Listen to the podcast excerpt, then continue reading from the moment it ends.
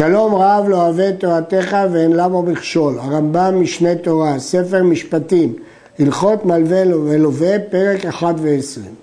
בעל חוב גובה את השבח שהשביח הלוקח. הכוונה היא מלווה שבא לגבות מהלווה ואין לו נכסים והוא מכר שדה והוא הולך לטרוף מהקונה, הוא טורף לא רק את השדה, גם את מה שהשדה השביחה בינתיים.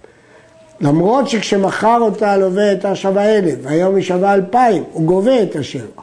בין שהשביח מחמת הוצאה, שהקונה השקיע בה, בין ששבחו נכסים מעליהם, בין שהמחיר עלה. אלא שאם ישבחו מעליהם, טורף כל השבח, מפני שהשבח הזה שייך לשדה, השדה השביחה, והשדה הייתה משועבדת לו, אז הוא גובה את כל השבח. ואם השביחו מחמת הוצאה, השביחה בגלל שהקונה השקיע בה, גובה חצי השבח. פה הוא לא גובה את כל השבח, אלא רק חצי, והרמב"ם מסביר את זה בהמשך, מדוע? מפני שראובן ולוי כשני בעלי חובות לשמעון, נלמד את זה לקמן. אם כן הרמב"ם מחלק בין שבח של מחמת הוצאה לשבח מחמת השדה. הרשב"א ובעל המאור חלקו על הרמב"ם ואמרו שגם בשבח שבא מחמת השדה עצמה חולקים. אבל דעת הרמב"ם שאם מחמת השדה עצמה הוא גובה את הכל. כיצד?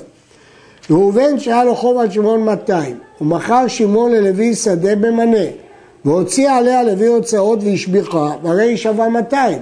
כשיבוא ראובן לטרוף את לוי טורף ממנה במאה וחמישים, מאה של מאה מקח, שזה ודאי הוא טורף, וחמישים של חצי השבח. ואם השביחה מחמת עצמה, כיאות שהוקרא בדמים, התייקרה, או עלו באילנות, צמחו בעצים בלי השקעה, גובה את כולה. כל השבח שלו, ואז הוא גובה את כל החוב שלו של המאתיים.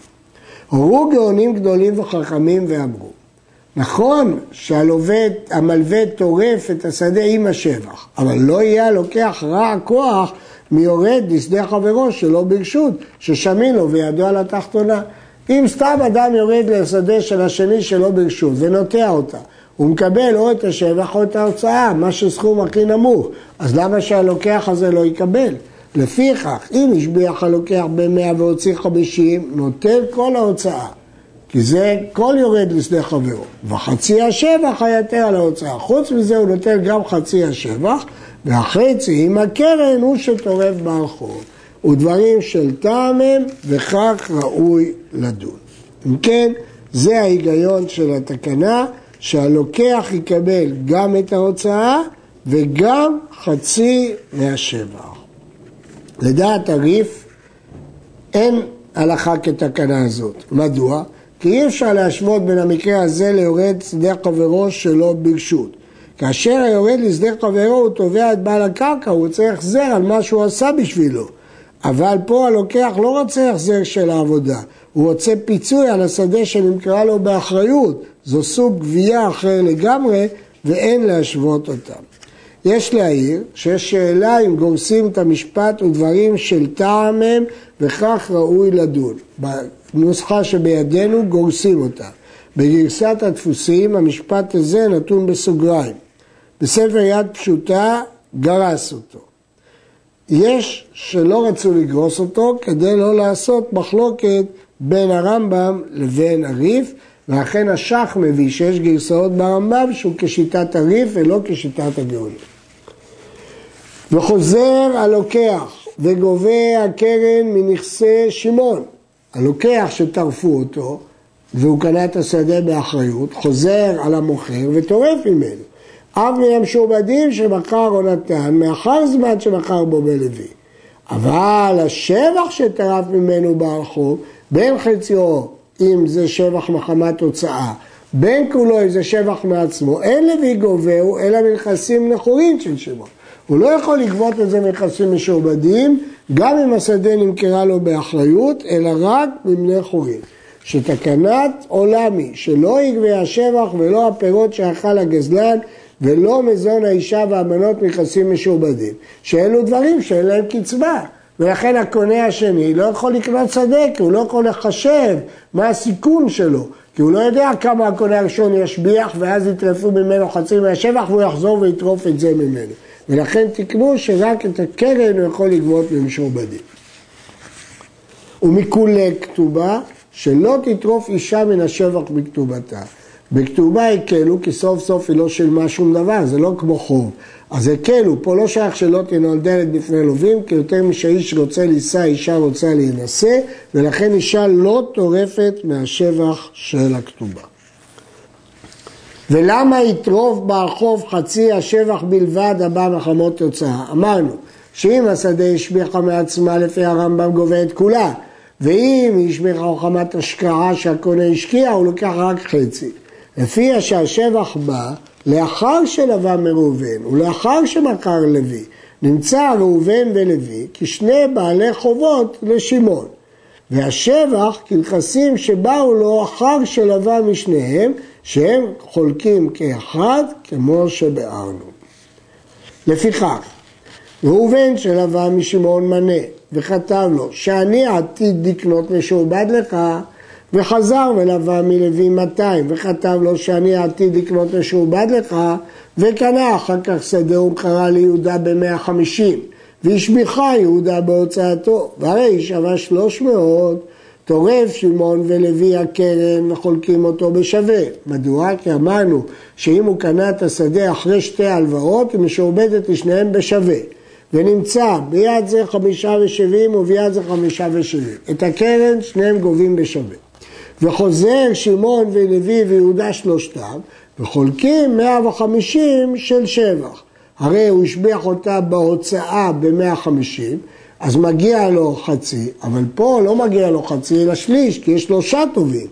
נמצא שמעון טורף במנה שלו משדה זו, ולוי טורף ב-137 ומחצה, ויהודה נותן מן השבח שניים ושישים ומחצה, וכזה הם חולקים אפילו הם מאה.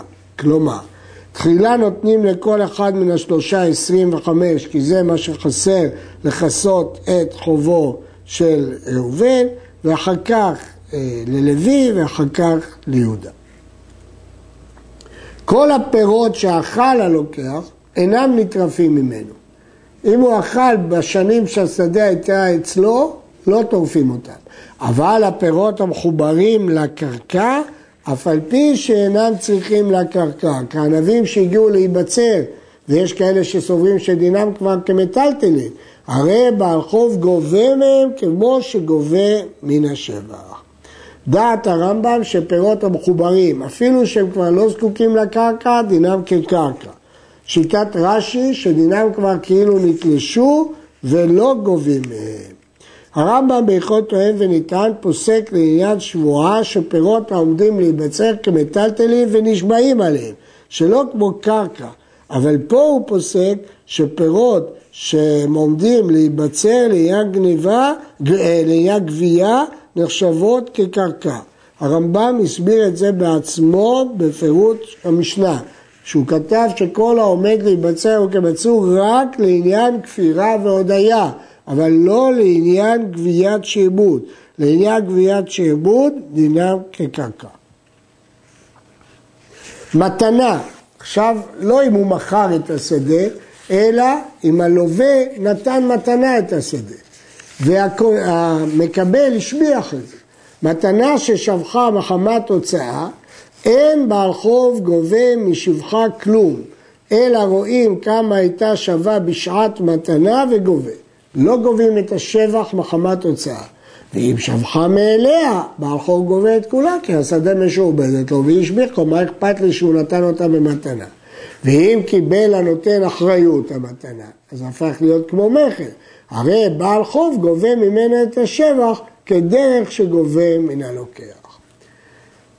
ולמה יטרוף בעל חוב חצי השבח מן הלוקח ולא יטרוף ממקבל המתנה כלום? שואל הרמב"ם, מה ההיגיון בחילוק בין מוכר לבין נותן?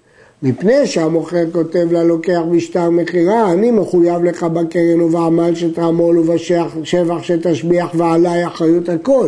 ורצה לוקח וקיבל דבר הזה. שהרי לוקח ירד על תנאי זה, שאם ילקח ממנו השבח יחזור על המוכר, ואפילו לא כתב, זה אחריות טעות סופר, כבר נודע שזה דין המוכר עם הלוקח. אז כל קונה צריך לדעת שיטרפו ממנו חצי מהשבח והוא יחזור למוכר. אבל המתנה שאין שם תנאי זה, אינו גובה משבח שהשביחה בהוצאתו כלום, כי הוא בכלל לא חשב שיטרפו ממנו את השבח. אם כן יוצא שהכל תלוי אם ייתנו במפורש. אם יתנו במפורש, באמת לא יהיה הבדל בין מתנה לבין מכר.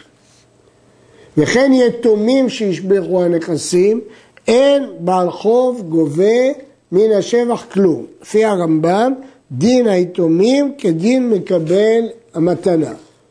אבל אם שבחו נכסים מעליהם, גובה את השבח כולו, כי זה חלק מהקרקע וגובה את השבח כולו. התוספות חולקים על הרמב"ם, ולדעתם היתומים הם המשך של אביהם. וכמו שניתן היה לגבות משבח שהשביח אביהם, כך גם ניתן לגבות מהם. בעל חוב שטרף בחובו מיד הלוקח מה שראוי לו מן הקרן וחצי השבח. רואים הנשאר מן הקרקע. אם יש בו תעלה ללוקח, אם זה יועיל ללוקח, הוא יכול להתעסק עם השאר, כגון שנשאר לו בשדה בית תשעת קבין, שזה מינימום אפשר לעבד אותה, ובגינה בית חצי קו, השתתפו בה שניהם, אז באמת הטורף ייקח חלק מהקרקע וישאיר חלק לבעל חוב. ואם לא נשאר לו דבר שהוא לא יחלק כי ישם כולו עליו, אם הוא יטרוף את הקרקע ואת השבח, תישאר חתיכה קטנה של שדה שלא יוכל להשתמש בה. נותן לו בעל חוב את דמה, אז הוא לא יכול אה, להשאיר לו חתיכת קרקע שאין לה שימוש, אלא הוא ייקח את כל הקרקע, גם מה שהוא לא צריך, וישלם לו תמורת היתרה. הייתה השדה הפותיקי, בעל חוב נוטל את כולה, ורואים חצי השבח הנשאר ללוקח, כלומר, קודם כל בעל החוב לוקח את כולה, כולל חצי השבח שלו. וחצי השבח שאמרנו שהוא נשאר ללוקח, כאן הדין שונה ממקרה גגיל. אם היה חצי השבח יתר על ההוצאה כולה, נוטל ההוצאה מבעל חוב, שהרי אומר לו בעל חוב שדי שהשביחה. מה פירוש? כיוון שזה הפותיקי, אז הוא אומר השדה הזאת מיועדת לי. אז גם שבח שאתה השקעת בה והשביחה, שבח שווה לי, נכון, מגיע לך הוצאה כמו יורד לתוך שדה חברו, אבל לא יותר מהוצאה לחצי שבח שלך. והנשאר לו מן השבח, נותן אותו מהמוכר, שהוא יבוא בטענות למוכר על ההפרש בין ההוצאה לשבח. אבל הבעל חוב ישלם לו רק את ההוצאה. וכן אם היה חצי השבח פחות מההוצאה, אין לו בעל חוב אלא דמי חצי השבח. את ההוצאות הוא לא ייתן לו, וחוזה וגובה מן המוכר חצי השבח שנתרב בלבד. זאת שיטת הרמב"ם. העיקרון בדברי הרמב"ם האלו, שהפותיקי היא כאילו שדה שמשועבדת ממש לבעל חוב, ולכן כשהשביחה, השביחה לו. וזה שאתה השקעת, כאילו השקעת בשדה שלי, לא בשדה של המוכר, כי הפותיקים מיועדת לגבייה. ולכן זה כאילו ירדת לשדה שלי והשבחת, שאתה מקבל או חצי השבח או את ההוצאה. הרייבד שואל, ממה נפשך? הרי ההוצאות השפיעו גם על חצי השבח שהוא קיבל, אז למה לגבי חצי השבח הראשון אתה לא מתחשב בכלל בהוצאה? הוא נוטל אותה בכל מקרה. לגבי חצי השבח השני, פה אתה מחשב אם היא יותר מההוצאה או פחות מההוצאה. ולכן יש חולקים על הרמב"ם בשיטה הזאת. בעל חוב שבא לטרוף מן היתומים, בשדה הפותיקי. יתומים אומרים אנו השבחנו, ובעל חוב אומר שמא אביכם השביח. על היתומים להביא ראייה, כי אמרנו שכשהיתומים השביחו אז הדין הוא שונה. הביאו ראיה שהם השביחו, שמין להם את השבח ואת ההוצאה ונוטלים הפחות שבשניהם ומעלה אותם בדמים. פה הם נוטלים את הפחות שבשבח ההוצאה כשזה הפותיקי. במה דברים אמורים? שעשה שדה הפותיקי ואז זה לפי העיקרון של ההלכה הקודמת. אבל אם לא עשה שדה הפותיקי, אם רצו היתומים לסלק בעל חוב בדמים, מסלקים.